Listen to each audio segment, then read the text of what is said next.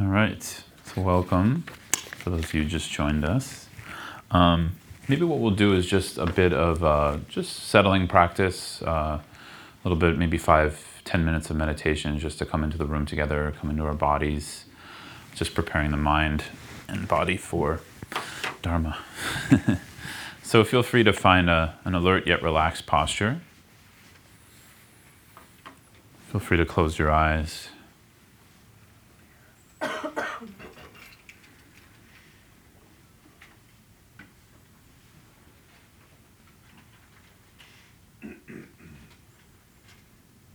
Just gently coming into the body, letting our attention and awareness just feel the presence of our feet, legs,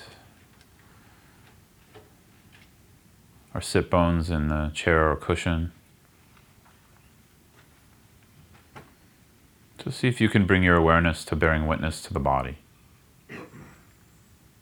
Here I like to place my awareness either on my feet touching the ground or just on the sensation in my abdomen, around my navel area. And here we're just going to come into an acknowledgement of whatever is up for us right now. See if we can just become aware of that without judgment. And just let our experience be sort of like when we come home from a long day, we put our jacket, shoes, bags down. Here, metaphorically, we're just putting all of our bags down. There's no meditation goal here or specific practice we're working with. We're just resting in the body, giving a moment to be.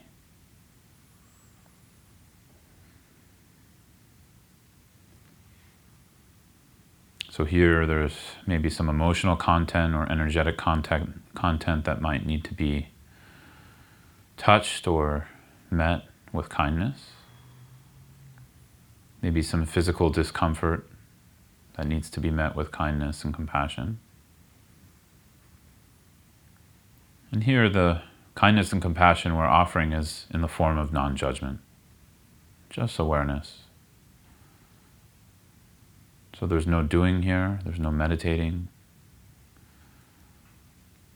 there's nothing to achieve, there's no goal, just being for a moment.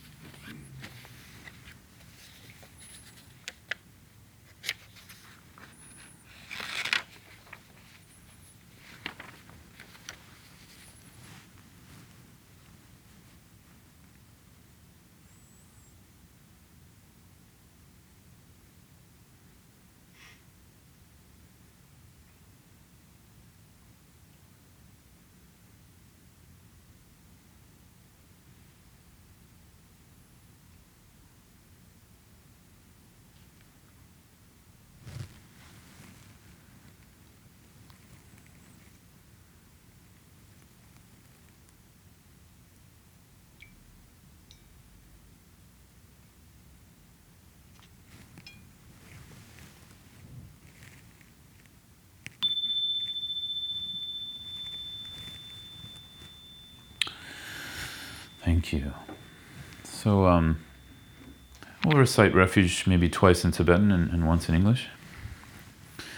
Sangye chedan soye chenan chanchu barndu dani kyabsu chi dagi jinsu gi pe sonam ki Chola penshir sangye drupar shu Sangye chodan soyge chanam na Chanshun bardun dagni kyamsun chi Tagi jin soyge pe sonam ki Chola penshir sangye drupar shu I go for a refuge until I'm enlightened to the Buddha, the Dharma, and the Supreme Assembly.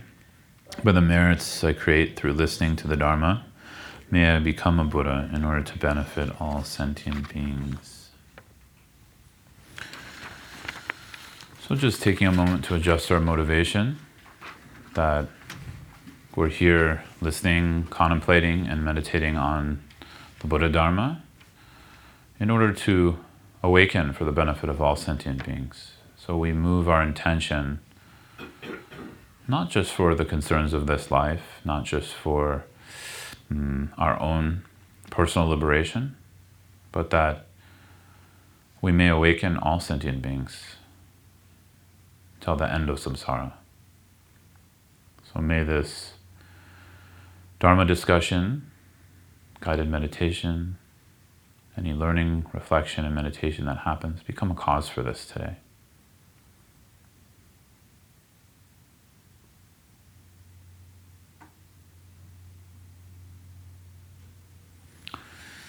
Wonderful. Thank you. So, um, what's the topic again? you can read the title to me. It's opening the heart, right? Yes, meditation on loving kindness. Meditation on loving kindness. Okay. so, if it's okay with you, I might start somewhere else, and we'll end up there. Yeah, and and there's a reason for that. Um, so, kind of like how I, I was opening the meditation briefly. Um, I think these days it's it's important. You know, since all of you are seems like uh, most of you are regulars here.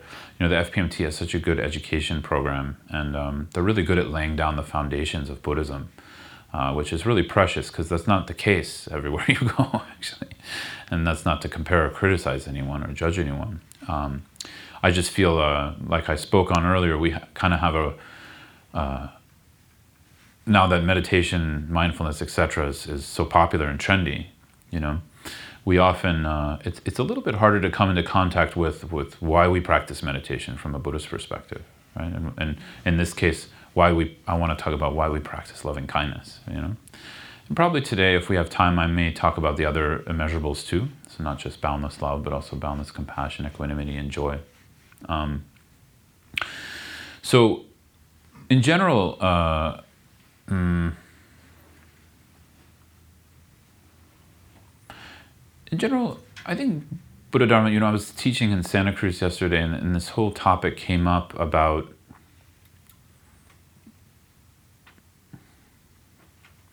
I think sometimes we approach a, a, spiritual tradition sort of like it's something unique or different or maybe less practical than something in our worldly life. Like maybe our car in relationship to getting to work. you know, for me, Dharma is actually not that different. I mean, of course, it's a very different result, but meaning the practicality and the kind of ingredients and kind of things we need to put into a certain thing matters, right? So, for instance, I think none of us in this room would assume we don't have to have our car running with gas in it, the tires full of air, etc. All these components together to get to work on time, right? We need all of those components as well as getting in the car, driving, you know, setting our alarm, taking a shower, all whatever we need in the morning. All of these things come together to show up to work in time. Yeah. so, I think in the Dharma world we have a similar concept, but what we call it is of usually view, meditation, conduct, and fruition. Yeah. So, kind of everything fits into these categories more or less.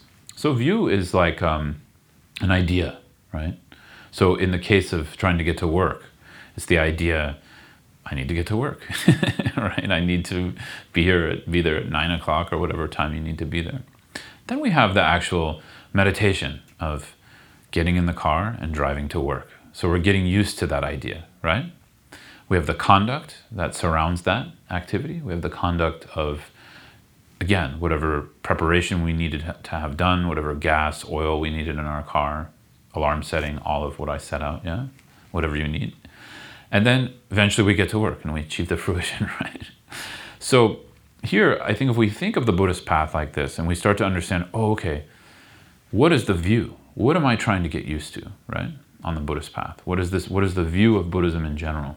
So I usually like to start talks like this because whether we're talking about shamatha meditation or vipassana meditation or emptiness or loving kindness, whatever, from a Buddhist perspective, you know, what I kind of wanted to focus on today was what makes Buddhism and loving kindness on the Buddhist path different than a worldly loving kindness? What separates the two, right? There's some things that they share in common, but there's some things that are quite different. And so I think we'll focus in on that. So, in general, what we're trying to get used to, what we're meditating on within Buddha Dharma is, we could say, the view coming from the Four Seals, right? Is anybody familiar with the Four Seals of Buddhism? Okay. so, uh, in the Theravada or Sravakayana vehicle, they, they, usually talk about these as the three characteristics. And in the Mahayana uh, uh, sutras, um, the Buddha added on um, basically a fourth, where some, some people it's, say it's like nirvana is peace right? Or nirvana is beyond all constructs. But more or less, the first three are in line with the Theravada tradition. So the first three are um, basically all compounded phenomena are impermanent. All, all, all, also, all compounded phenomena by nature are, are suffering, and all phenomena uh, have no true inherently existent nature, right? So those are the main three characteristics, or these main seals. So they're called a seal because it's sort of like when you you know when a king or a queen would seal a letter, stamping it with approval. These are kind of like sealed with the approval of the truth of phenomena, right? Because from a Buddhist perspective, we have all this beautiful paraphernalia around us and propaganda and things to believe in and all that stuff. But really, what are we trying to get down to as a Buddhist practitioner? We're trying to get down to how things are, right? How things exist, how they don't exist. What is going to cause happiness for us, what is not going to cause happiness. Yeah. So these four seals, um, uh, with nirvana uh, is beyond all constructs as the fourth, really set out the entire view of Buddhism because we're trying to come into a perspective of challenging our notion and feeling that ourselves and phenomena are permanent. Looking into and seeing, is there anything that we experience currently that's not within the realm of dukkha or the nature of suffering? Yeah which is a big one. I'll open that up a little bit more. and then this third one, which is even more subtle. First, by seeing an impermanent nature, seeing the nature of how we, uh, the constructs around us, we see how we're bound, right? And so in the third seal, it's really working with that perspective of what really binds me, yeah? And so from a Buddhist perspective, as some of you know, we start to see that what binds us is clinging to an identity, to a personhood, clinging to a sense of a truly existent phenomena out there and a truly existent I or me or self here, right? And again, that's not to say there is not uh, something that gets enlightened, right? But when we look for that something, we can't find it. So a meditator looks through that seal. And so this is the actual seal of Dharma that leads to the fourth seal of nirvana being beyond all constructs, right? So, this is the view of what we're trying to get used to, essentially, as a Buddhist practitioner. We're trying to get used to all com- that all compounded phenomena are by nature impermanent.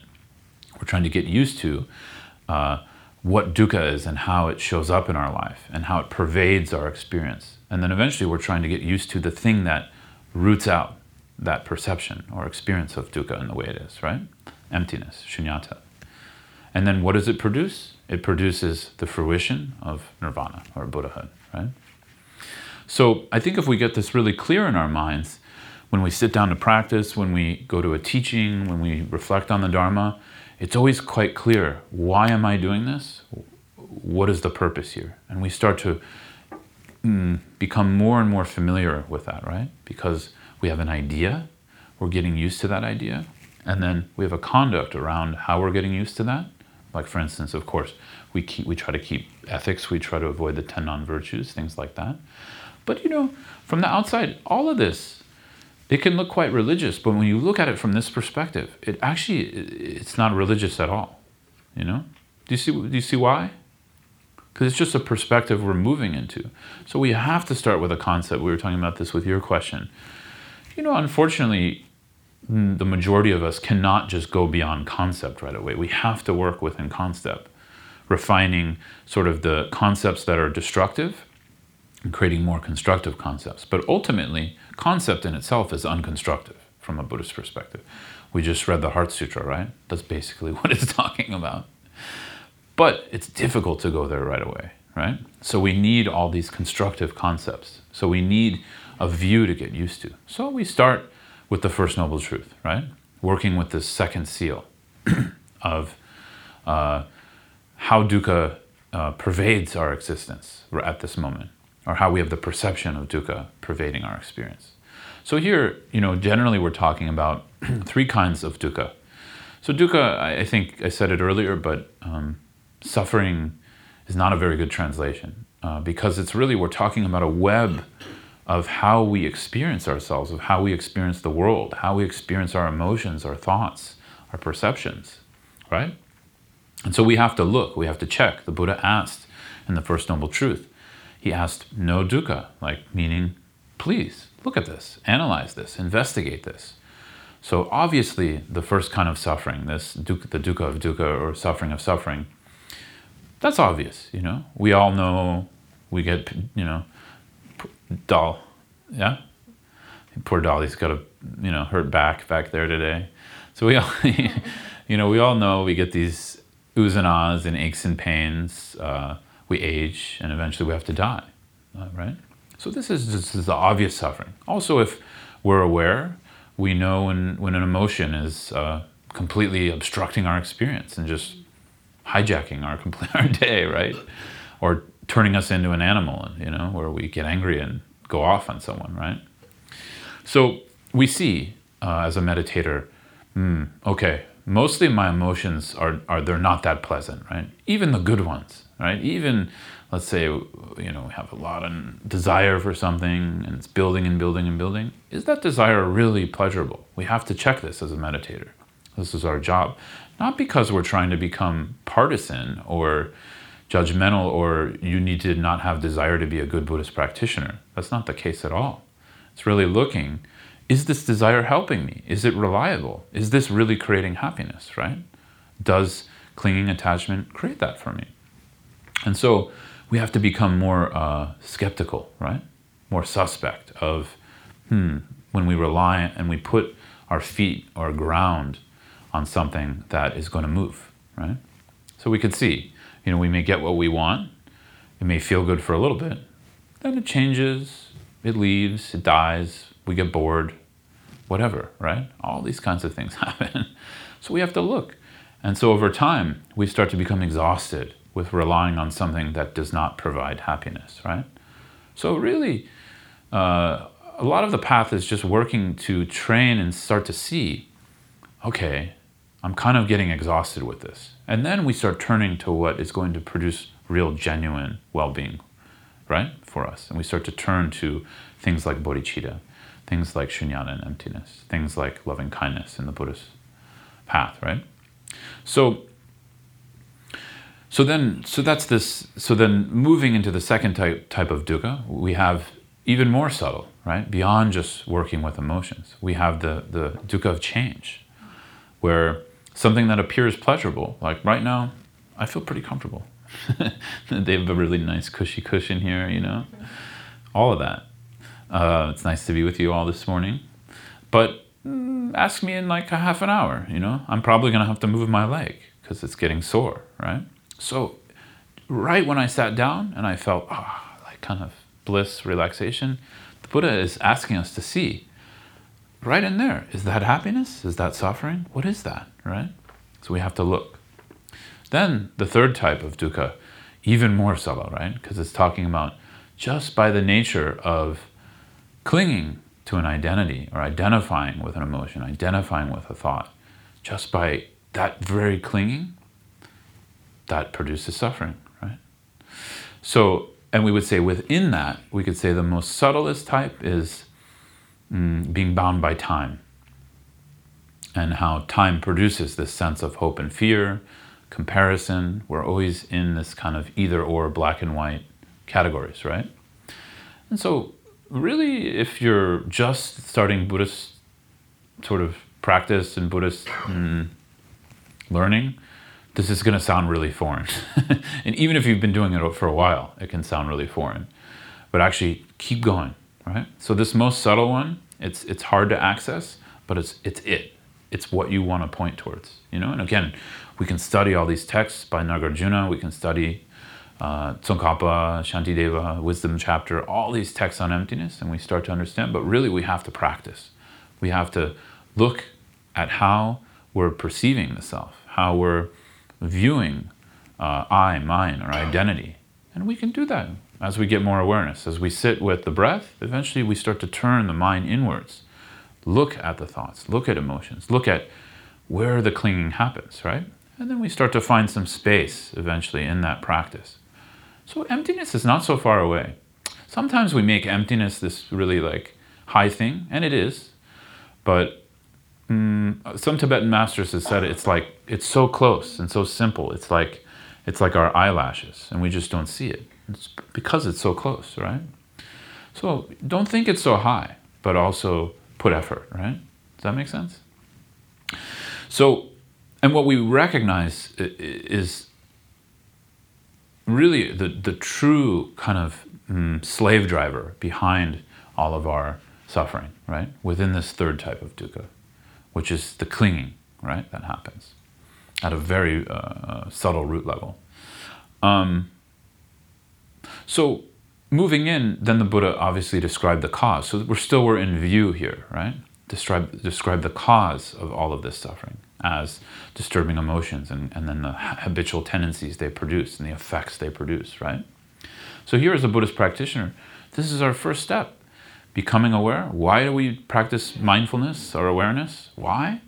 To become aware of what's causing harm, what's what's going to produce happiness. So we start to see on a relative level, the more um, constructive emotions like loving kindness, compassion, patience, joy, that we develop, the more benefit we get, the more pleasant we're be, we're, the more pleasant we are to be around, the more we benefit the world as well, just on a relative level. So we start to use the practice this way, and we start to challenge and reduce our disturbing emotions, right? And this takes work. It's not easy.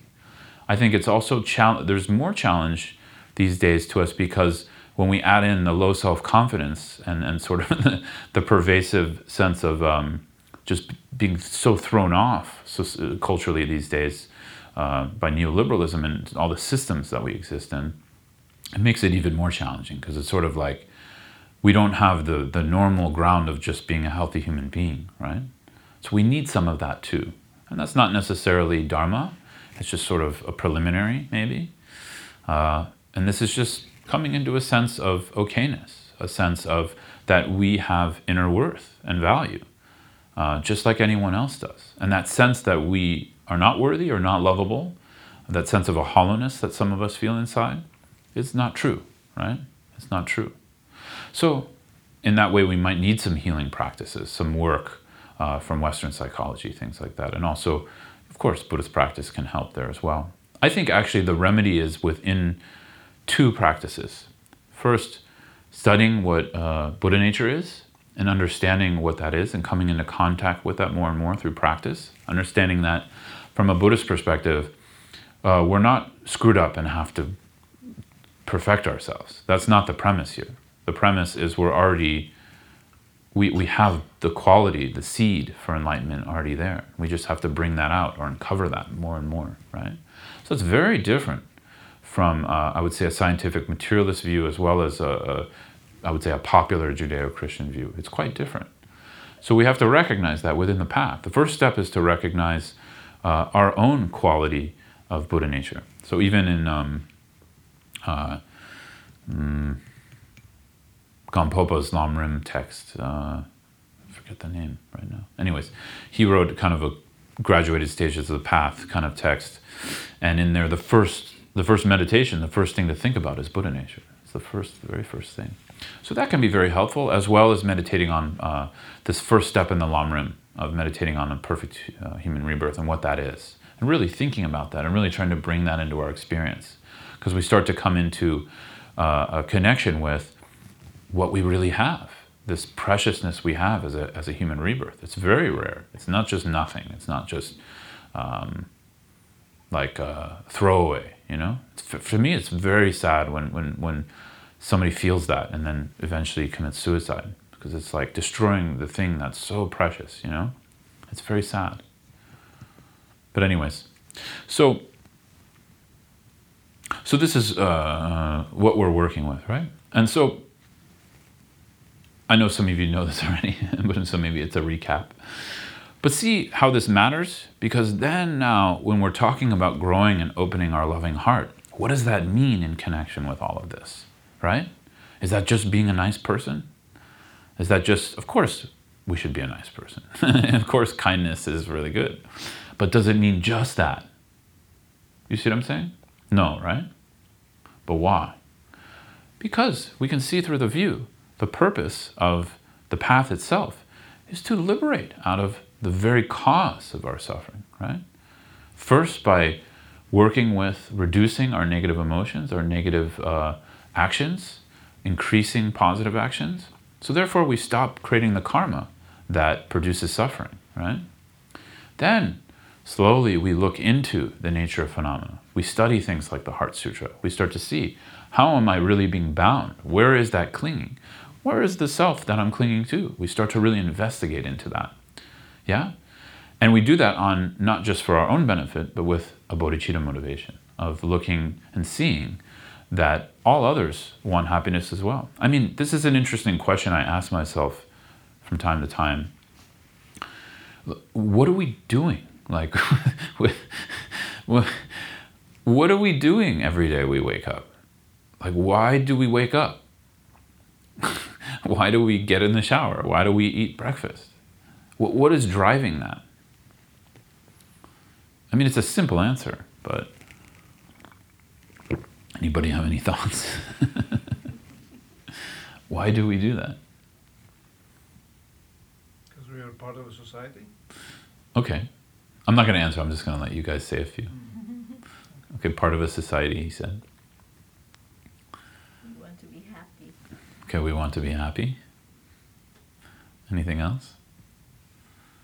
To fulfill our human quality of self sustaining of life, Uh-huh. which leads to, to happiness. So if we're not full, we're not fed, or we're not clean, we're definitely not happy in most cases.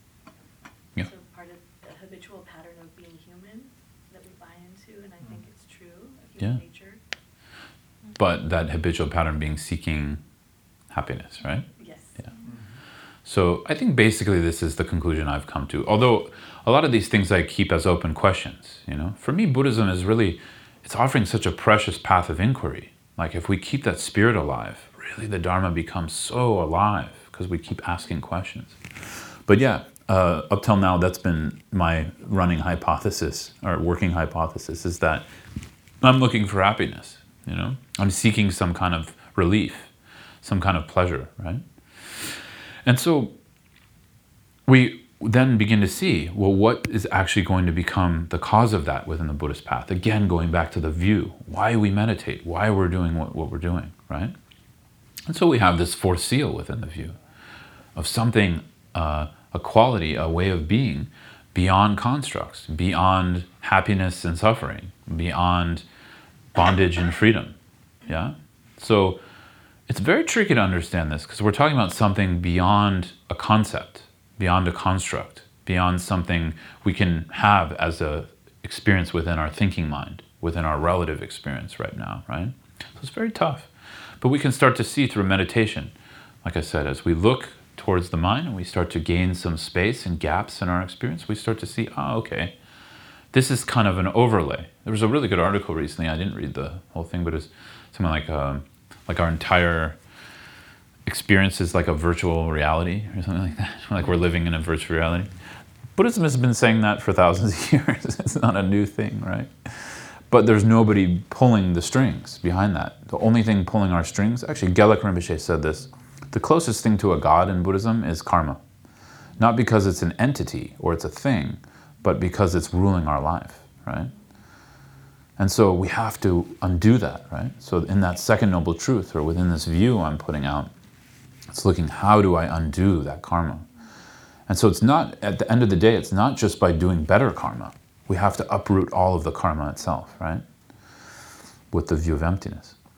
So now our topic. so loving kindness and, and growing uh, this quality of boundless love, our ability to care, provide warmth, um, connect with, uh, love others, right? We do this uh, from a Buddhist perspective, not just to look good, not just to make a better world, though those things are, the second one is a good thing, obviously. Not just to be kind, not just to, uh, you know, somehow have an accomplishment of being a decent person. We do this to wake beings up, right? So there's a big difference here because when we shift into a bodhicitta motivation, everything changes, everything switches. It moves from just trying to make a better world into I want this person to never have to be born into the world again uh, on purpose unless they want to, right? Does that make sense? Right? And this is a big, big concept. It's it's definitely a religious concept, you know, because it's it's not immediately immediately something we can see and interact with. But if we really understand the Buddhist path and we look at it, it makes sense, right? Because let's say, um, hmm, and it's hard to to make this case because it's not also making the case that it's not good to be a kinder person. That's obvious. I mean, we need to be a kinder person, and we need more love, uh, connection, warmth, and care for each other in the world, just to reduce suffering and have a more pleasant dream to live in. But nonetheless, it will still be a dream. Does that make sense? So whether we have a nightmare or a good dream, it's still a dream. So at the end of the day, we have to wake up out of that dream and we have to become passionate of wanting to wake up other sentient beings out of that dream or help them to do that. Actually, bodhicitta is really, mm, even like, mm, in a way, we're becoming so familiar with this attitude of treasuring and, and, and uh, cherishing others that we even forget about our own enlightenment. That becomes kind of like secondary. Even you have stories of great bodhisattvas like uh, uh, who, you know, they, they're just, okay, I'll just hang out in hell for a while. No big deal. but they do it for the benefit of other sentient beings, you see? This is amazing, actually, if you think about it. I mean, and then I don't think he's suffering there in the same way like I would suffer. So we have to think, and maybe that's an extreme example, but we really have to think: what are we, uh, what are we aiming towards here? And so, what are we aiming towards with our care, with our kindness? Is it just, again, to fulfill some identity issue, to kind of feel better about ourselves, to feel like a decent, good person, or as Dzongsar Khyentse Rinpoche says, to feel useful? You know, and, and again, I'm deliberately being challenging. Why? Because at a certain point, and I'm assuming some of you are mature practitioners, at a certain point we have to upgrade, you know? We have to upgrade out of uh, a simple view of something and to really understanding the bigger picture and the package as a whole, right? So if we understand what samsara is, really how we're bound, how other sentient beings are bound, we start to come into the capacity where mm, love and boundless love, it can look a lot of different ways, right? So, of course, we practice opening our heart. We're going to do some of that in a minute. Um, practice in a relative way, opening our heart to others, growing that caring, uh, warm heart beyond just our circle uh, that is easy to send that to. Here we grow and extend our loving care unconditionally because we recognize all sentient beings as worthy. We recognize that actually, whether my son or daughter or husband or wife or friend or father or mother, there's no actual reason that I can put forth that they're more worthy of my love. There, as there's no actual logical reason. It's just attachment and aversion when we get down to it. So that's our first step as a Buddhist practitioner to work with that, working past the bondage of our attachment and aversion, or attachment to some and aversion to others, right? But see what I'm getting at? The whole aim is within this view. So we still keep this in mind. This entire, I mean, maybe not everything I said, but the essence of it, right? The entire view of why we're doing something. And then, of course, when we add a bodhicitta motivation into the mix there, uh, it becomes something boundless. You know, they say, like, I think in some sutras, um, this isn't the literal uh, example, but, you know, the Buddha says things like, if you, being generous, like offering truckloads and truckloads of gold to someone with just an attitude of genuine generosity and care, just worldly generosity and care, which is beautiful. It's a wonderful thing. He said that doesn't even compare even at all to offering one grape to someone with the mind of bodhicitta. Completely different thing, right? So we really see the power of bodhicitta here, right? This mind of awakening, wishing all sentient beings awakening. Um, not just wishing that, we start to act on that eventually. Uh, we start to engage in the six perfections. But the first step, I think, is cutting out and reducing our preferences, right? For some, and you know, pushing away others. So that's why usually we practice boundless loving kindness in the connection with the four measurables, which I think we'll do today. Um, does anybody? Well, I don't like to. Does anybody not know the four measurables? Everybody knows what the four measurables are. Yeah. So how they're they're kind of traditionally put forth is um, we would meditate on boundless joy first. Uh, we would recite it, then boundless love, then boundless compassion, and then boundless equanimity. But when we practice, uh, we actually reverse it, and so we put equanimity first. And so this becomes a really skillful means because we start to see. Usually, again, the first thing we have to work with is our preference uh, to to those we love, and you know uh, an indifference to more neutral figures, and then an aversion to those that are challenging or we dislike. So, first we work with equalizing as much as possible, right? And I would say this is pretty much an ongoing process because I'm, you know, personally, I may equalize. Okay, I got every someone, I got some people in my life equalized. Then I get a new challenging person, you know, comes in. So then I get to equalize and work with them for a while, right? And so it's always working with that. So actually, um, I was talking with someone at the break here. Um, this is the power of Buddha Dharma. It's in the process. It's not in, in the result, though we talk about the result a lot, right? I mean, it's almost like uh, we talk about Buddhahood, we talk about enlightenment, we talk about awakening. But it's almost like bodhicitta, in, in a sense, is such a skillful means because we almost mm, we stop focusing so much on result and we focus on the process. We focus on what the transformation is happening in the moment, right? What's happening with the mind, what's happening with the attitude. And so I want to say here to all of you there's no state of mind, in this sense of the word, there's no state of mind, no emotion, no way of being that's wrong if you know how to bring it into practice. Does that make sense? Because sometimes we think, oh, I can't think that, that's wrong. Or, oh, that's an awful thought, you know? No, of course, maybe it's not a skillful thought right? And of course, we have to watch our actions uh, to reduce uh, actions that do harm. But here, we have to also open to all of our experience and what we believe, what we think, into questioning that, into working with that. But if we immediately shut it down, we don't get a chance to learn from it. Does that make sense? So, especially in this process of growing boundless love, um, for me, uh, a lot of it comes down to opening up that process of why I don't love someone. you know, why there's a certain person I dislike or who pissed me off.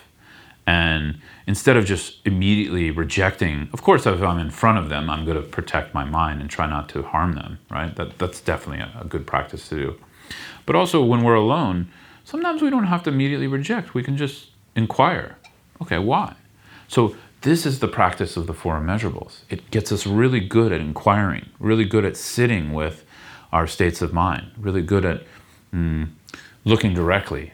And here, we kind of, um, it's not saying that a, a certain state of mind is then beneficial. It's more saying, how do we not immediately reject something? Because I think sometimes when we immediately reject, we lose out on that process of, of what we can learn from it, right? So I would say, we have to become this kind of inner being. And this is where awareness serves, right? Uh, uh, in the beginning, middle, and end. Awareness serves to become this inner being where we can look at the mind. You know, once we get a strong capacity, our meditation is strong enough to turn that awareness on the emotion or turn it on the mind. Don't touch it. Just be aware and watch. And then we can put it into the mill, right? As we practice with the four immeasurables, we put it into the mill of practice, contemplating. So I don't know. This has kind of been my style lately. It's a question I have too, but I think it's useful because sometimes um, we don't learn when we just adopt a belief system without putting it into practice. Do you know what I mean?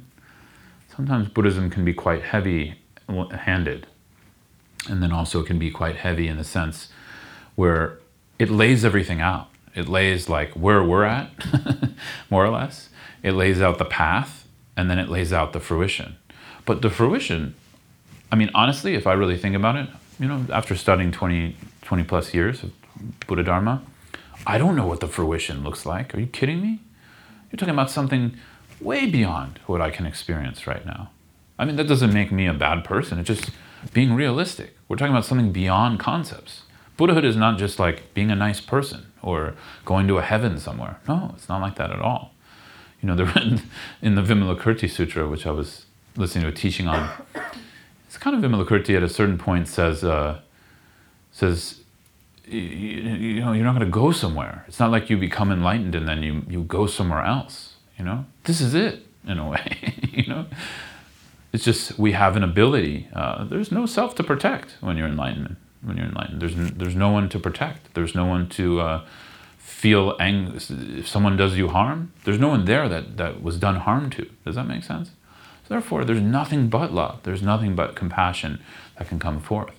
So in a way, how we unify wisdom and compassion and love on the Buddhist path, they're almost kind of interrelated. Because when there's full realization of selflessness, what more can come forth but love? what, what, what else is left? It's not because emptiness is not a nothingness. It's not a voidness, right? So what's left? All that can come forth is love and compassion, great compassion for sentient beings who are still suffering. And so that's what an enlightened being does. And they have full power to enact that compassion, right? So it's almost like uh, hmm, I think if we're training in wisdom or compassion, it's we're, we're good we're doing good. Because either way both are going to come out. Does that make sense? Yeah. Um, but on the path of sort of relative practice we work on both conceptually. So here we do train in the mind of love right? Because if we wait for wisdom to generate we might be waiting a long time you know and also love helps the wisdom because see we start to see in the view itself now I remember what I wanted to say. I was thinking about this morning, but now I just remember. In the view itself, we see again why it's not just common loving kindness here. Because what happens when we're more caring, we're more warm, we're more connected with others? Our own self cherishing reduces, right? Our own ego clinging reduces, not completely, but temporarily.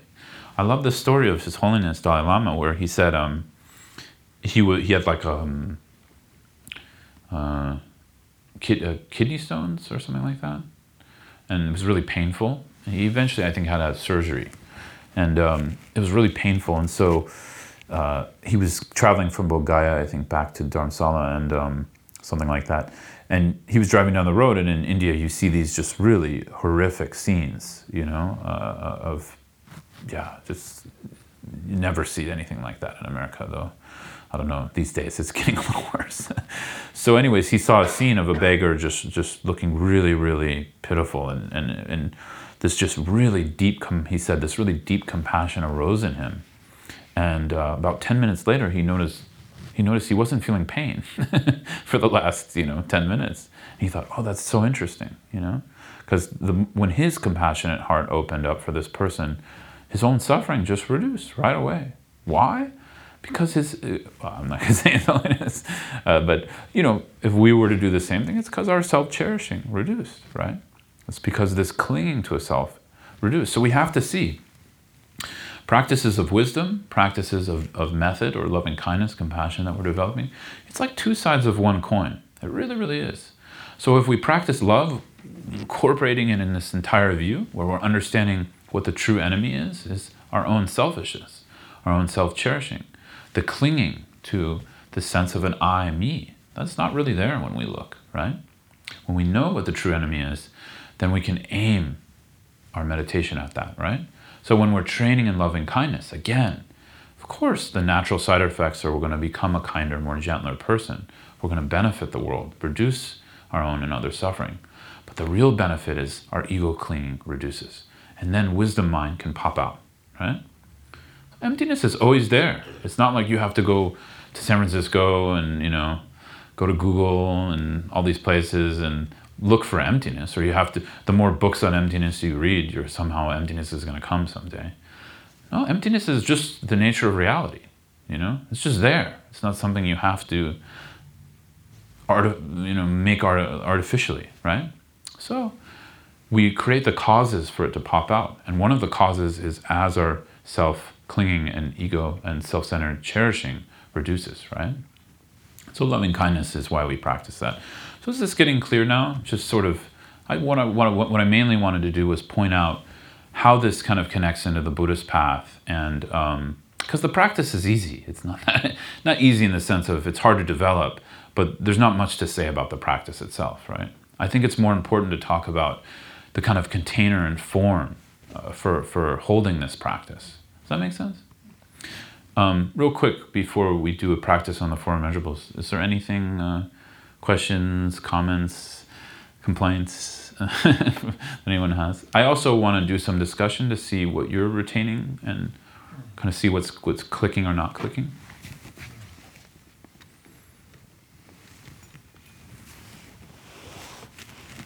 I told you I'd have to move. I'm, I'm relatively new to Buddhism, so it's uh, a lot of things are not clicking yet. And that, that's, that's that's that's fine. Yeah, yeah, I'm just being patient, trying to learn. perfect. You're in you're in a perfect place. Yeah, yeah. As long as you can be patient with it, that's the best attitude. I think in the beginning I was such a zealot, so for me, for me I wasn't patient. I get frustrated. Yeah, it's it's a lot of things, and Emptiness seems to be, you know, I, I went to a, a training last week on emptiness. Mhm. It's, um, you know, I understand, um, you know, that there is no inherent, inherent existence, that, uh, you know, there's cause and conditions.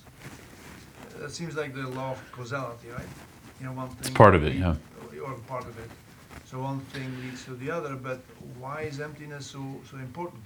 yeah, I don't make that connection. yeah. You know, why, why is that so important to our, our uh, liberation? That, the, that connection is missing. Yeah, so so I was spelling it out, but I'll I'll be I'll put it more direct now.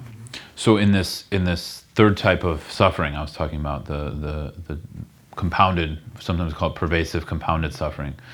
It's the the very clinging to a notion of uh, an inherently existent self or something that exists independent or on its own, that is the very root of suffering. So eventually, for a Buddhist practitioner, in order to uh, completely liberate from suffering, uh, we need to recognize uh, what self that's appearing and phenomena that's appearing that's a mistake or a misapprehension. So the Buddhist uh, notion here is that how we are generally viewing uh, and identifying with ourself and how we're identifying with phenomena is actually a mistaken perception. And this is difficult to, to get for sure. And this is why we need to combine the learning reflection with meditation, because eventually we'll start to have more and more experience of um, we can't find the identity. Like, for instance, one meditation we do, we just go on a search or a journey to look for the self. So, where can you find a sense of I? You look in your body, you look in your mind. And so, you know, as Chandrakirti, uh, um, I think Chandrakirti, you know, in general, he's a famous Buddhist scholar from, uh, you know, uh, ancient India, and he, he would, you know, I don't think he'd have a, he doesn't have a problem with, uh, with us looking. So we have to look for this sense of self. But then if we find something, then there's all kinds of logical sort of problems that come about through that. So we look and we don't find, but also there's something that appears, meaning it's not that we're, we're completely non existent, right? So that has to be sort of drawn out through meditation. But more or less, the reason we practice or meditate on emptiness is because it's the antidote and it is the nature of how things actually are, which is open dimensional, not fixed, not independent. Yeah? interdependent. But because something is interdependent, it's not one thing, you know? But the problem is, I'll just talk about myself. When I get angry at something or when a very strong emotion comes, completely it feels like the whole world is that thing. You know, all of my perception is that thing. But when I really analyze it, when I check, even with just the conceptual reasoning mind, I can't find that there. Like it's not there, but it appears, mm-hmm. right? So all the time, what's happening is we're getting fooled by the appearance again and again and again and again and again. So that's why the antidote is to try and see its nature, which we would say is is empty of independent existence. So it's not emptiness. It's sorry, it's not like emptiness, nothingness. It's like empty of yeah, independent existence. Or devoid, devoid of. Yeah. And so um, we would say eventually that moves into an experience of uh, unification of appearance and emptiness. So in the tantric path, we talk a little bit more like that. So this is the the the real uh, crux of it, where on the one side we're not denying that this is a flower, and uh, it can function as a flower, and it appears to me as a flower, but I also can't find a flower here. So actually, the world becomes quite alive and beautiful in a way, and we're also free, because all my concepts with this flower, how it is, whether I like it or not, whether you know it looks pretty up here, whether it's going to give me allergies, whatever, all of that goes away, right? Yeah. So I don't know. Yeah, keep studying. It'll come. Yeah. It's a really good thing to ask that question though. Keep asking it. Yeah. That's what I mean. It's like the the preciousness of, of Buddhist practice is asking again and again. And then we have the mm, the challenge of also questioning our own bias and our own skepticism. So we're both questioning our bias on many different levels, as well as we're questioning the teaching at the same time. Yeah. It's so rich. I don't know. To me, it just becomes more and more rich there. Of course, you get some answers. Like I said, like I call it my working hypothesis, and then it's just working with that, and then it upgrades, you know, and then it's like, wow, okay, all of that uh, is different now, you know, and that happens, and then th- that's what happens also through the combining learning, reflection, and meditation. That's why we combine the three, because if we don't learn something, we have nothing to reflect on. If we don't reflect, we have nothing to meditate on. That's why I keep hitting on why Buddhist meditation is so different than secular meditation or, or mindful meditation, secular mindfulness. There's no view there, you know? Maybe there's a view like I want to be more relaxed. So maybe that's the view for most people. So this isn't to then judge. I, I don't. I think secular mindfulness is wonderful. I'm not judging it. It's it's very beneficial for people. It's more to judge for ourselves. What do we want out of practice? You know, and I think that's the. Because I think uh, the biggest, mm, I would say, one of the saddest things is if we're like, I'm a Buddhist and I'm doing all this and I'm working on the path to enlightenment, but secretly our motivation is just to be more relaxed. That happens a lot. Yeah, happened to me. I mean, it still happens to me. Some days I wake up and I'm meditating. I'm like, oh, I check my motivation. Oh yeah, really? I just kind of want to be more at ease. Oh, that's kind of bullshit, and then I throw that one out, right?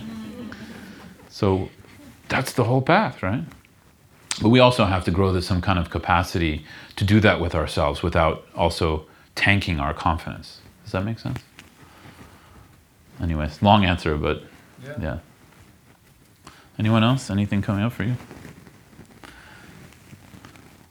I was thinking about the secular meditation, like you were saying, and I think in, like, while they are doing it, they are still, like, when you start meditating without knowing what it is, you, s- you start developing compassion, like, on its own, like, I'm not sure Like- compassion, but you do develop awareness, yeah, Yeah, and things like that. Yeah, yeah, yeah. So that's the that's where the jury's still out because definitely because our nature is emptiness and our, we have this quality of Buddha nature, but it's sort of I don't know if that's enough to bring it out. It it, it, it definitely can help because it settles the mind, and so once thoughts start to settle through breath practice, even if you have no intention, once the energies in the body start to settle, thoughts start to settle, emotions. Maybe certain people, due to certain karma, will be able to see in those gaps. Oh, okay. There's there's something. There's nothing in between there that seems fixed and solid, and maybe they'll take that further, and then maybe they'll get interested and, you know, want to study deeper uh, what that means. So that's a possibility. I mean, you have that even throughout historical Buddhism. In a way, you even have traditions of Buddhism that are that are like more or less. There's not a lot of mm, what's the word conceptual ideas like Chan Buddhism, even though they study, but it's a little bit more formless kind of. And so, uh, yeah, I think it's possible. But I think at some point the person has to be nudged by a teacher, and a teacher who's who's awake, or by a text, like pick pick up something and then ah, okay, the mind's riper then, and then the intention starts to form. But I don't know. I think this is an ongoing question. I, I, but I would say in the majority.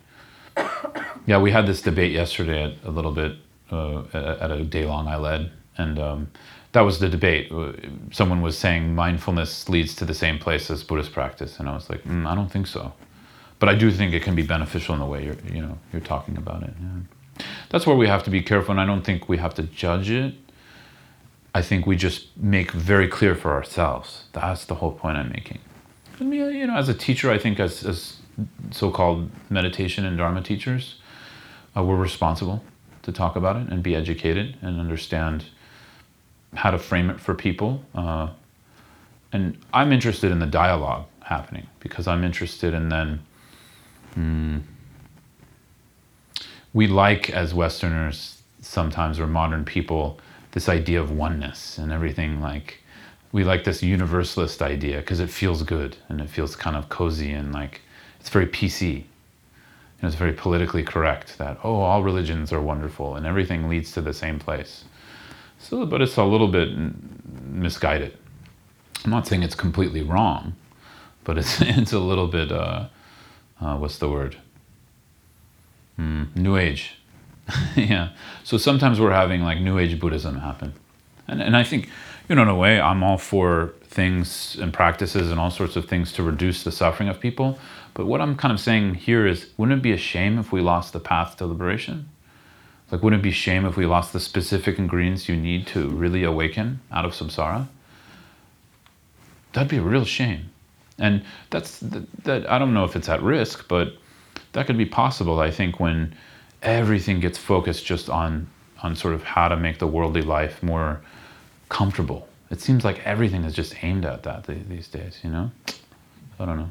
Just kind of raising more thoughts. But yeah, so that's my hope that that's why I'm all for the, the secular mindfulness movement uh, in certain ways. As long as we start to have these conversations and open up more dialogue about it, I'm all for it because ton, of course, there's definitely going to be people access it and then they want to go deeper. I don't personally care if they become Buddhist. Like I'm not interested in someone being Buddhist. I'm interested in somebody being awake, right? So it's kind of like focusing there. But we do have a path and ingredients that's been practiced for 2,600 years. So it's like the idea of then, oh well, if you're interested in, I mean, I'm asking myself this question: if I'm interested in somebody being awake, why all this? Because this works. You know what I'm saying? Like it can be replicated. And I think that should be a little bit in line with our values in the West because we value scientific rigor and scientific materialism. And if a certain pill or experiment works or something is produced, we, we, we praise that. So I think more or less in Tibet, in India, Afghanistan, Burma, Thailand, Japan, I think if we check the history enough and we go and visit practitioners these days, it works when people really bring it to its fruition. Like whatever ingredients we're using. Now, of course, things are going to probably have to adjust culturally for us a little bit, but that's I think the the Dharma won't change. Just certain uh, surface things, cultural things will shift. But that's the yeah, that's my main thing. It, it, it works. So why why reinvent it? And I think this is what neoliberal capitalism loves to do loves to reinvent things because otherwise it doesn't make money. Mm-hmm. Yeah. package it. Yeah, you have to innovate. can sell it. Exactly. Yeah. And this, honestly, for me, these days, um, I could be wrong, but I think this is the our biggest challenge uh, socially, more than any other challenge. Mm. Yeah. Uh, just one thing, I've done the loving kindness practice. Ooh. Like a lot of new things, it just doesn't, I have a hard time internalizing it. So for me, more than anything, um, what just works best for me is just action, you know, sort of my practice throughout Mhm. the day. And, you know, if I notice someone suffering, I try to, you know, help. Um, and it seems like through that generosity, it's much more impactful than it is with, when I'm sitting. And I just, I like what you had said about bodhicitta and how it just, I mean, it's so beyond that. Uh, but um, I'm just wondering if you can give maybe your own experience about how you grow that container, because I find it very, yeah, I just, Yeah. it's, it's not happening for me right now, you know? But I know, I mean, one can only see so many homeless people, and then it's like, I, you know, I'm not gonna be able to help all these people, and then it's, Yeah. you get depressed. Yeah. So how do you kind of go about this loving kindness through your own sitting practice? Well, that's a really good question. Um, I think it's it's a little I don't know maybe it's not complicated, but I'm making it complicated in my mind. Um,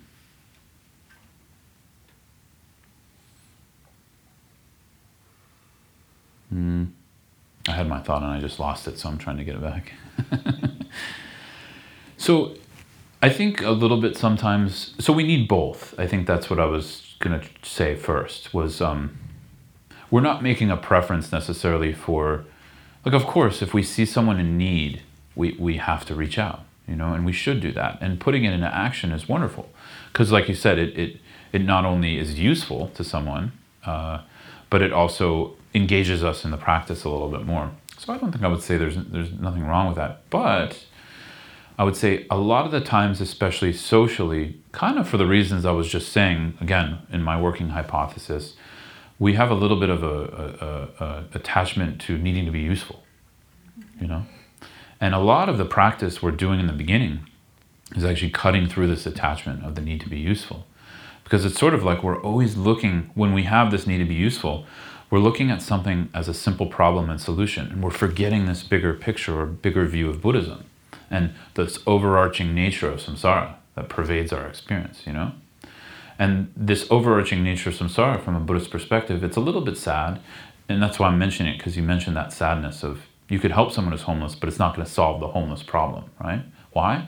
From a Buddhist perspective, because if someone creates the karma to experience that level of poverty, there's nothing you can do to, uh, once it's gone into effect, there's nothing you can do to change that for them. You can reduce their suffering within it, and we should as Buddhist practitioners, no question. But um, we have to also look at the bigger picture. I, I, it's, a, it's a pretty lame example, but I always remember this analogy of like you can teach someone to fish or fish for them, like that kind of thing. So really, we're interested in, in it's a it's not a good example because it's talking about killing, but you get my picture, right? So um, we're kind of more interested in, in sort of someone's awakening as of, as opposed to just reducing their suffering. But we do both. So it's like um, so I don't think as a Buddhist practitioner, no one would ever say, "Oh well, just let them be poor and suffer, and then pray for them." You know, that's kind of the problem we're running into these days with religion uh, that people are complaining about, and I agree. But then, when we're helping them, what motivation are we engaging in? What are we aspiring for them as we're offering them money or offering them a blanket or whatever help we're providing or taking them to a shelter? Um, and it's tricky because when we get into a problem and solution, I have not found yet a solution that does not produce another problem. And I really encourage all of you to try to find one. Does that make sense? So in Buddhism, in this bigger picture of the view of Buddhism and the, the, the predicament we're in right now, we would say, um, we have to go beyond the problem and solution. And that's why we move towards awakening. Awakening itself is beyond a problem and solution. You've, you've pretty much eliminated both, right? And you, can, you can't eliminate that for that homeless person. He or she has to do the, their own work for themselves, but you can do that for yourself and then you can help them, right? Through that awakening. Um, so I just want to talk about that because I think that's the bigger picture because then it's the sadness that we have to sit with as a Buddhist practitioner that uh, and as a aspiring bodhisattva that we reach our hand out to help, yet we know the world isn't fixable. So the Bodhisattva knows the world is not fixable, they continue to try to fix it. Does that make sense? So it's very heartbreaking. Uh, Trungpa Rinpoche, he, has this beautiful, I'll find it because it's on my phone. I keep these things on my phone. Uh, Chogyam Trungpa Rinpoche, you all know who he was? So I, I think this kind of sums it up. Um, he, he sums it up in this beautiful heart, uh, what's called the tender heart of sadness. But I'll read this to you.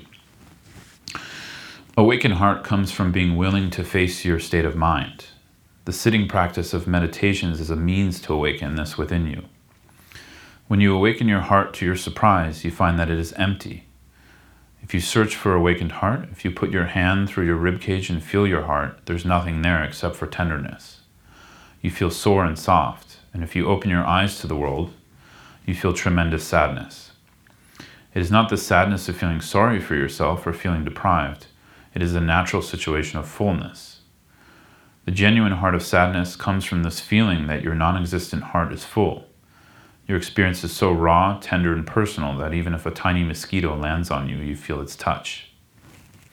So he's expressing his realization of that essentially. Uh, I think of the world not being fixable, but it's also he knows the illusion of that, right? Because he's, he, I think he genuinely realized emptiness. Uh, I believe that as a master, him as a master. Um, so, so it's, it's it's a complicated thing, you know, because it's like when we're opening and growing this loving heart, we have this attachment to the need to be useful. We have this attachment to wanting to fix everything. Like now, I would say a lot of upheaval. I don't know if it's new it's just sort of more in our faces because of social media.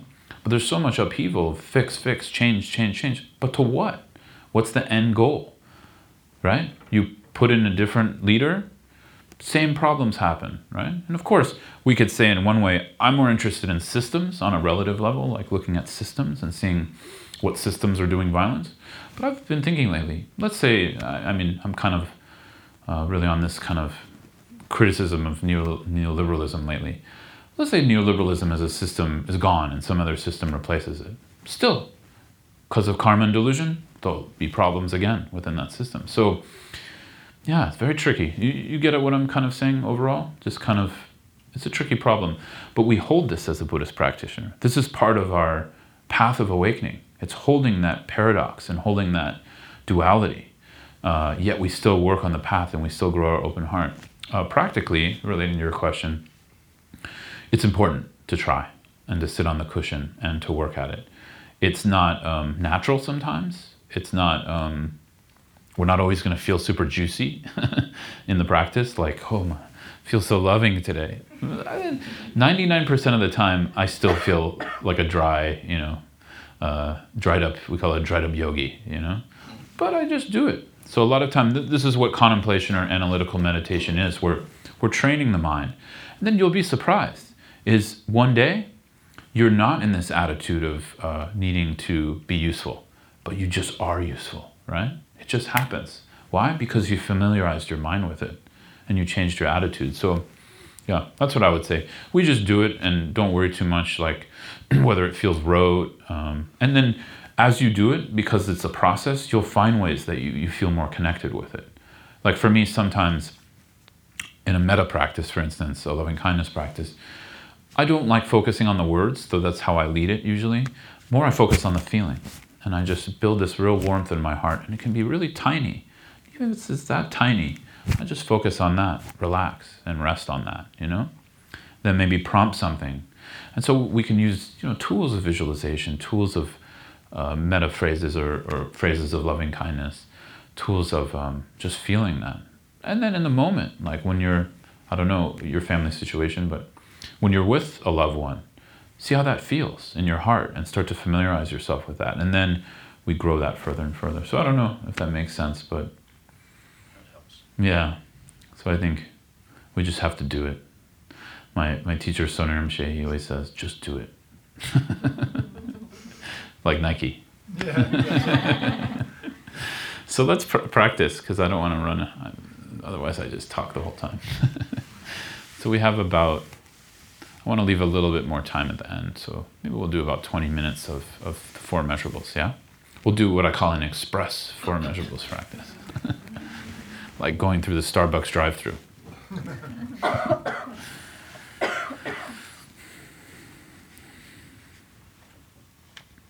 Okay, so just take a few moments. Feel free to close your eyes if you'd like.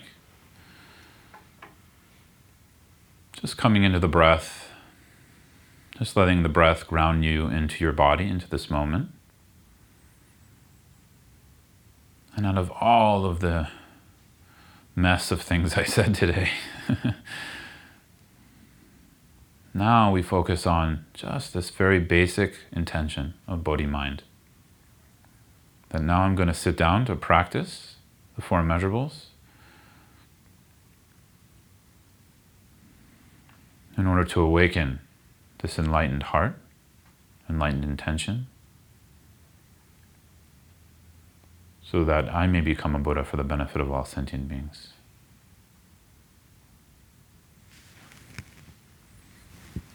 Or we could reverse that. I may benefit all sentient beings by becoming a Buddha.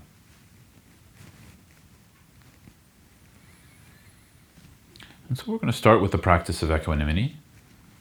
So here we're going to start with the classic meditation of imagining in the space in front of us a loved one, a dear one,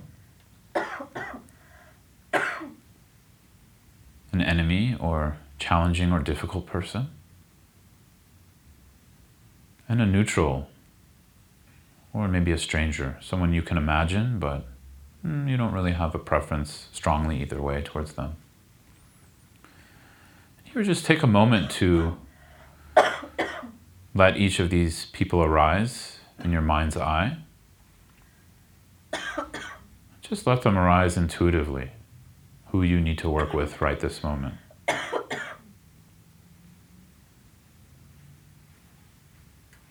And you can visualize them or imagine them directly in front of you starting from the left and moving to the right. And here I like to both feel their presence as if they're in the room here with me, as well as imagine them in my mind's eye. So, here just a quick note on visualization.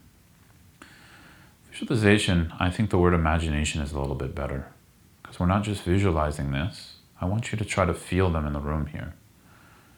Think about their qualities. So, first starting with the qualities of your loved one or dear one. What are, what are their facial expressions like? What are their body language? What does their body language look like? What kind of clothes are they wearing? What arises for you, feeling wise, when you think of them? And similarly, with a challenging or difficult person. And also with the neutral or stranger.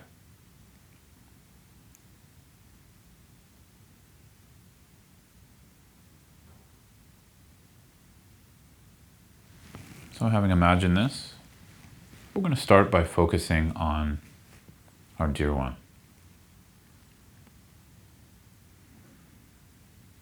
So here, these, this is the person we have built up a sense of care, warmth, kindness, compassion towards, as well as them towards us. And uh, naturally, due to the habit of mind, we've most likely also built up a sense of attachment or clinging. Again, there's nothing inherently wrong with that, though we have to check. Is this real? Is the attachment true? And we can see, especially people who are close in our life, dear ones, We've also had many challenging moments with them. Maybe we could even swap them out for the difficult person in this meditation quite easily.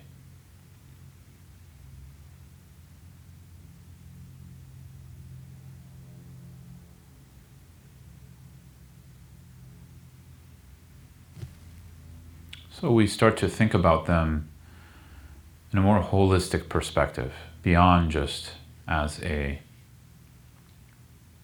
dear or loved one.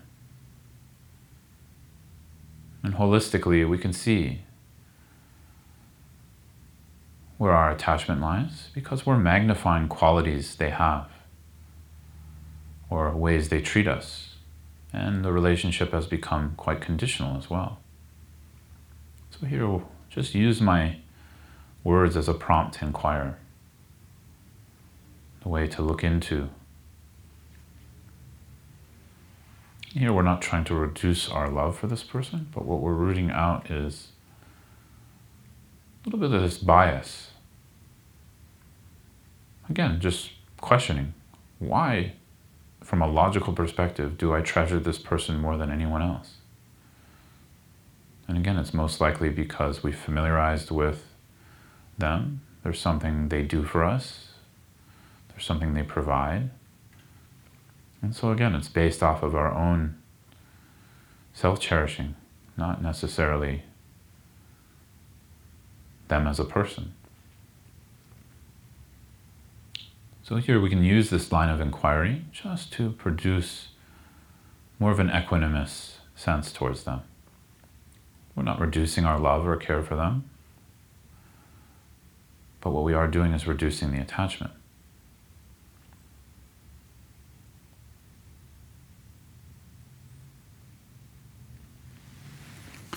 Moving on, we can briefly reflect on a challenging person. Here, it's the opposite issue. This person maybe has done something harmful to ourselves or another. Maybe they annoy us. Maybe they took the job we wanted. And here, we don't have to become a doormat and deny any harm they might have done. But we're also recognizing, same as our dear one, this is a dynamic individual. More than just our view of a challenging person or difficult person.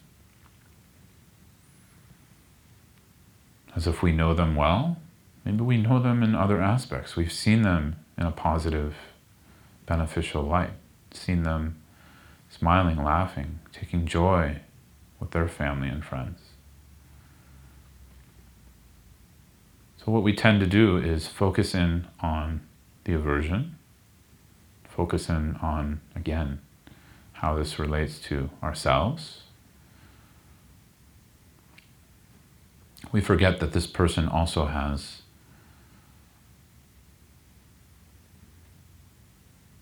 wishes for happiness, intentions for happiness, and a need for that, and a need for loving care.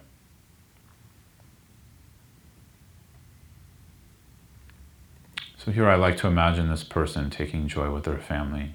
I like to imagine them when I might have known them in happier, more joyful spaces. Trying to put myself in their shoes as much as possible. And trying to see them beyond just a difficult person or a challenging person. So, as I just spoke in the question and answer, this is not a simple process. Usually we have to go through this again and again and again. Just slowly, gently. We're not pushing ourselves, we're just inquiring very gently. Just pose the question Is this person exactly as they appear to me?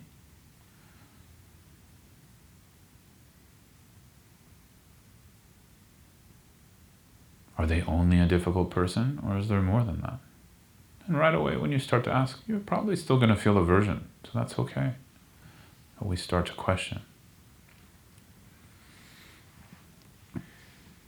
So, by this, if we start to experience a little bit more of a sense of equanimity, equini- uh, equalizing the loved one, the challenging person, we move on to the so called stranger or the one we just don't have much of a connection to.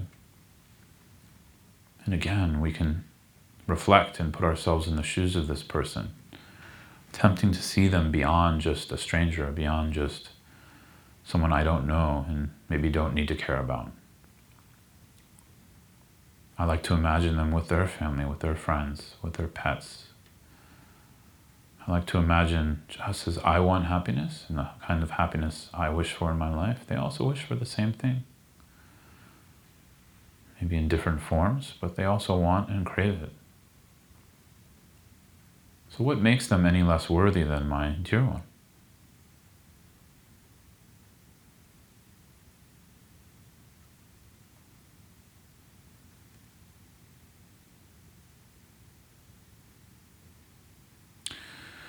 So, to take a moment to move through these three characters in front of you. Just notice what your feeling is now. If something has shifted, it's okay if it hasn't. Here we're just working in the practice. Can take time to shift these things. But just notice how it feels, and you can continue the inquiry in your own way, briefly with them. Going back to a figure that you want to work with, that you want to want to open up the conversation about. And I, I'll be honest, when it's a challenging person, it's difficult to even want to open up an inquiry here sometimes. So just be gentle, go slow.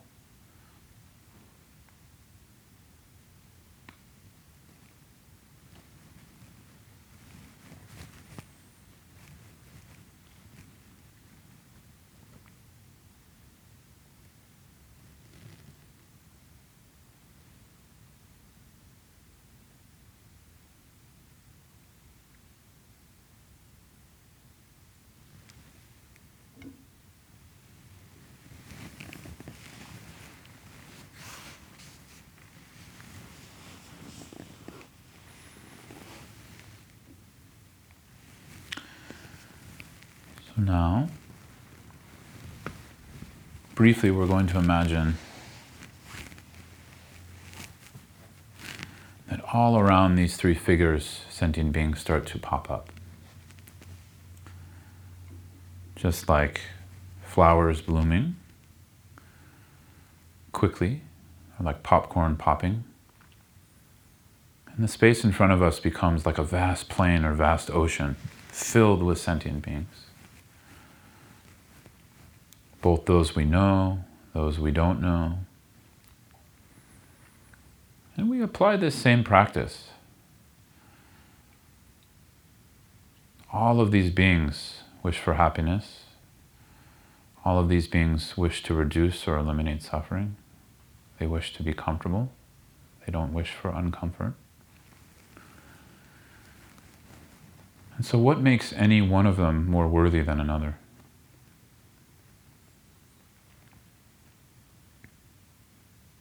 Similarly, we can even put ourselves in the practice we want, equalizing our sense of our own self centered, cherishing. If you feel this sense of equanimity, just rest in that feeling for a moment.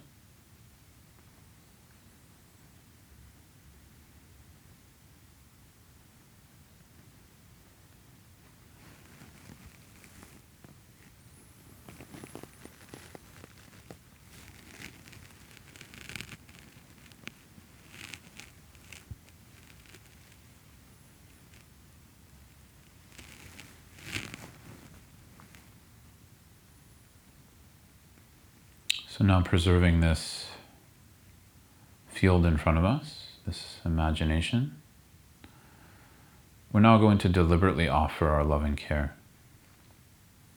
Starting with the dear one, we open our heart, wishing them happiness, wishing them peace, wishing them safety, wishing them ease, wishing them joy. And if you'd like, you can repeat a phrase towards them silently in your mind, like a mantra, such as, May you be happy. Or you can just let that feeling resonate of connection towards them, of the loving care in your heart you want to send to them. And send that to them as a feeling, noticing them receiving that. Maybe they smile or their face and body lights up with joy.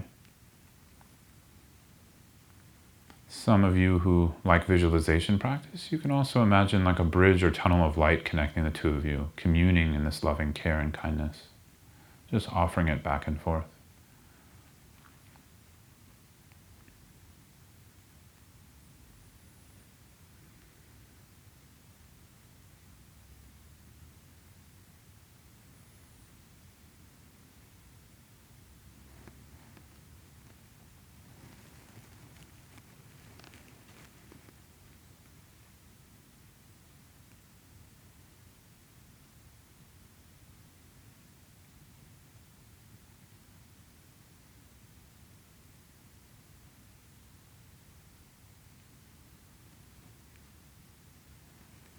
So now moving on to the challenging person. Just evoking a phrase towards them. If you have to, you can refresh your memory of seeing them more as a fuller human being beyond just as a challenging person. And here again, like I pointed out in the Q&A, we're not necessarily focusing on the result, though of course it's nice to have a loving heart towards someone, but here just focus on the effort and the practice.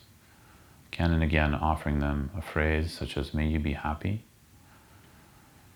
And if you don't have a feeling towards them, just focus on that phrase.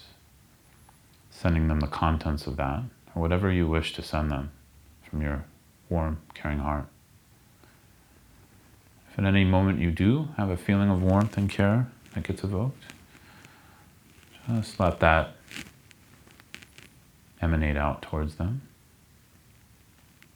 Or this tunnel or bridge of light, sending them your goodness, your merit, your kindness, warmth, care.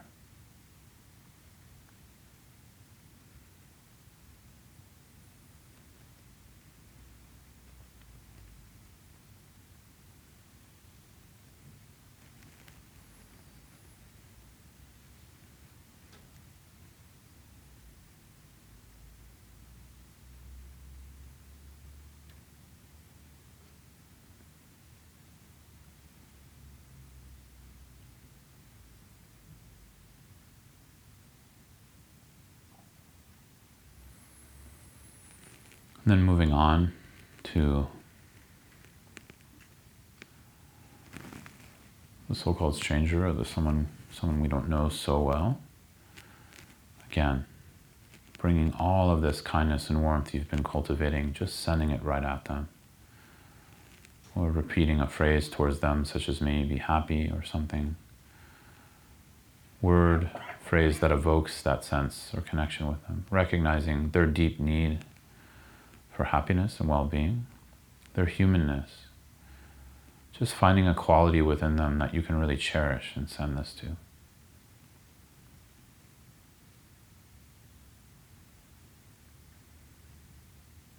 It's almost as if we're trying to look on them as Buddhas look on sentient beings. Buddhas do not see flawed sentient beings. They see beings like their precious children, all beings like that.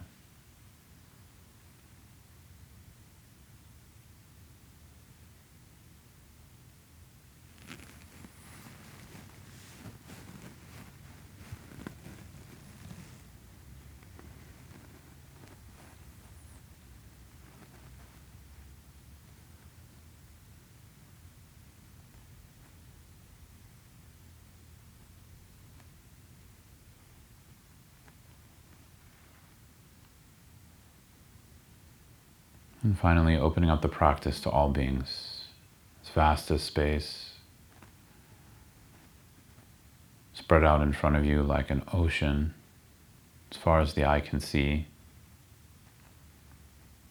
or just feeling that in your heart and sending your loving, caring warmth towards them, that they may be happy, they may be at ease, that they may be safe that they may have joy.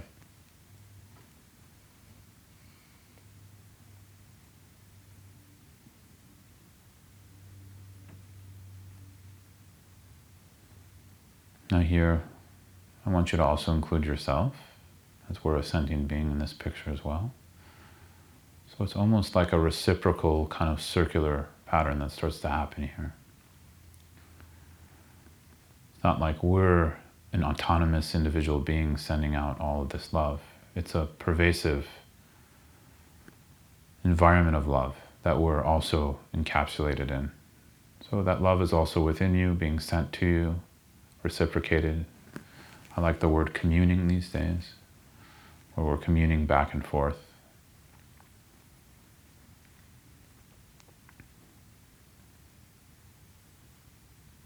If you'd like, and if it helps, you can even imagine all Buddhas, Bodhisattvas directly behind you. and that you become transparent and they're sending love through you that you're sending forth. So not only are you accepting that love from all Buddhas, Bodhisattvas, or any benefactor you want to connect with, but that's moving through you. Kind of like how a projector projects a movie. Loving light, touching all the beings in front of you.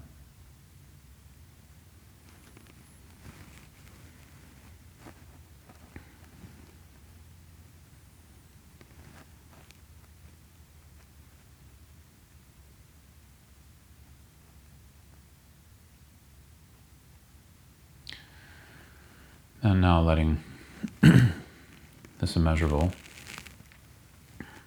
just come to rest. I'm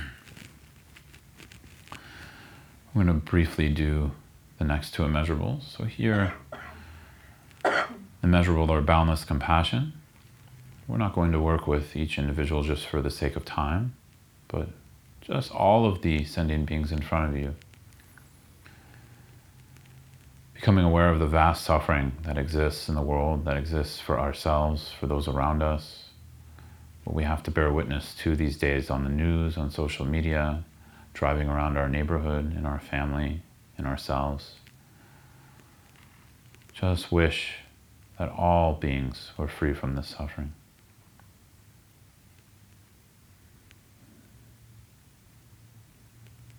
Suffering of sickness, birth, old age, sickness, death,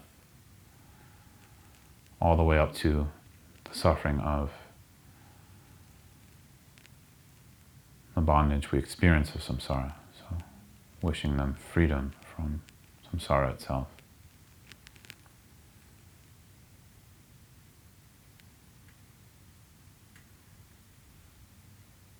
Just feeling that in your heart gently, or just repeating silently towards all of them May you be free from suffering.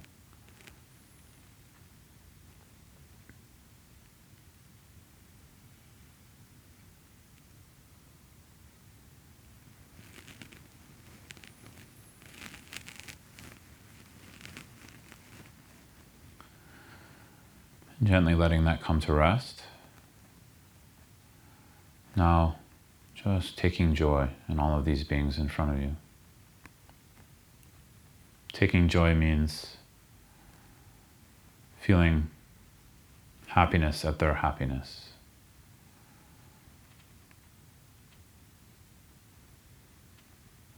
Here we can start with moments of those we're close to and around us, perhaps son, daughter, niece, or nephew, a partner, just taking joy in their happiness when we notice they've been happy, in a smile they have, in a laugh they have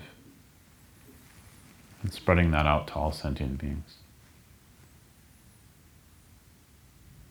Just taking joy in their well being and happiness when they find it.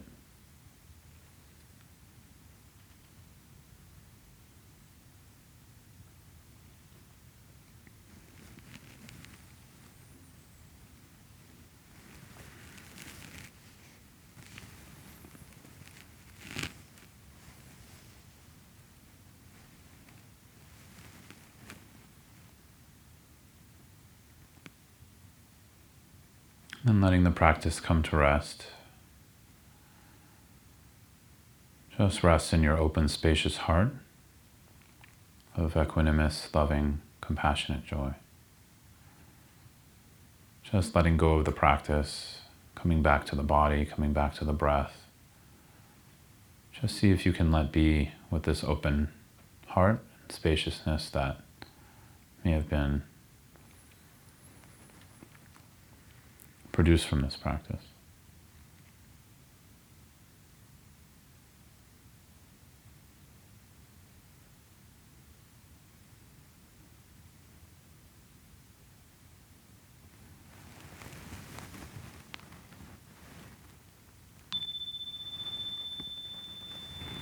Feel free to open your eyes, coming back in the room.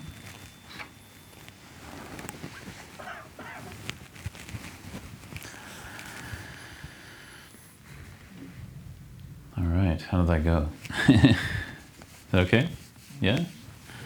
So, what you could do in that way is, um, since we were kind of focusing on loving kindness, we spent more time on that and kind of going through each individual as well. And so, and then some days you can focus more on compassion, more on joy, just depending on how much time you have. I think the the equanimity part, I don't know, you can play with it. For me, it's probably the most important part because otherwise, the love is kind of off. It's it's not equal, you know. But we really start to see over time. And again, it just takes time uh, with with reasoning as well as opening the heart in certain ways, where you start to see, yeah, there's really no reason.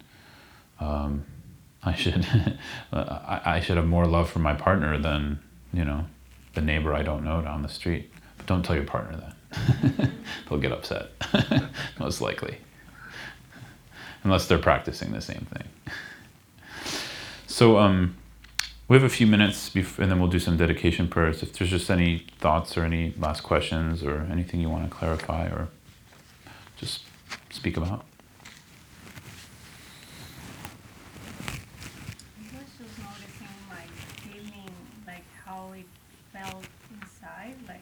Person I love, it was very nice and warm, and then on the other one was like very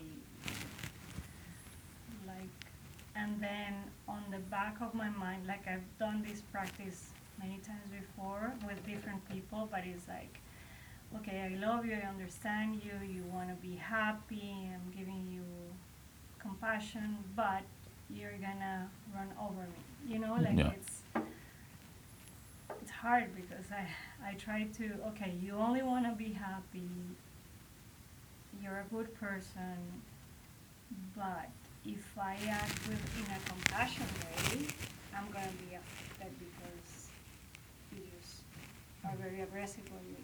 So it's that part is really hard. Yeah, that's that's no, it's a good. It's really, thank you for saying that.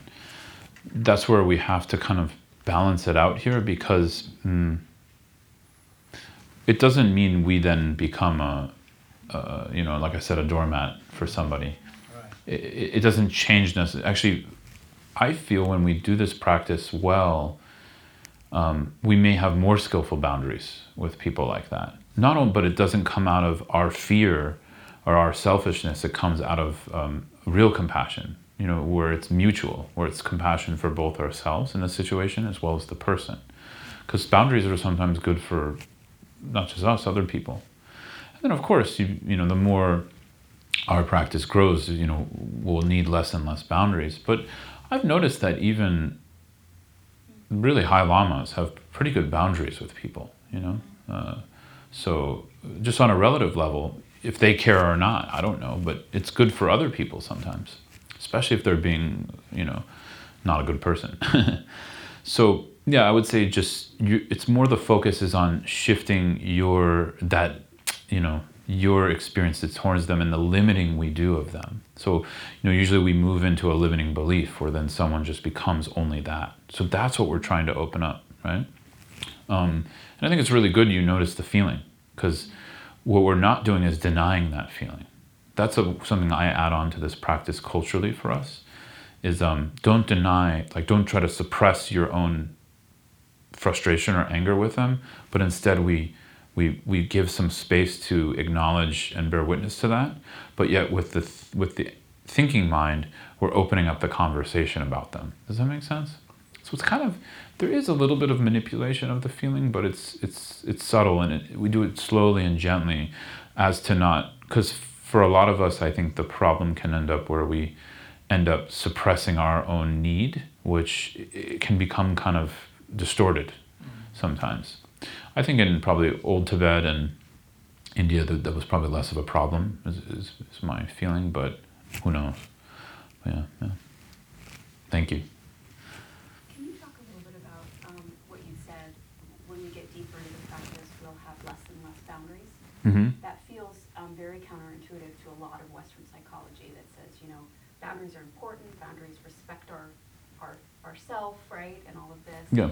But I, f- I find that to be a very interesting concept, less and less boundaries. What do you mean by that?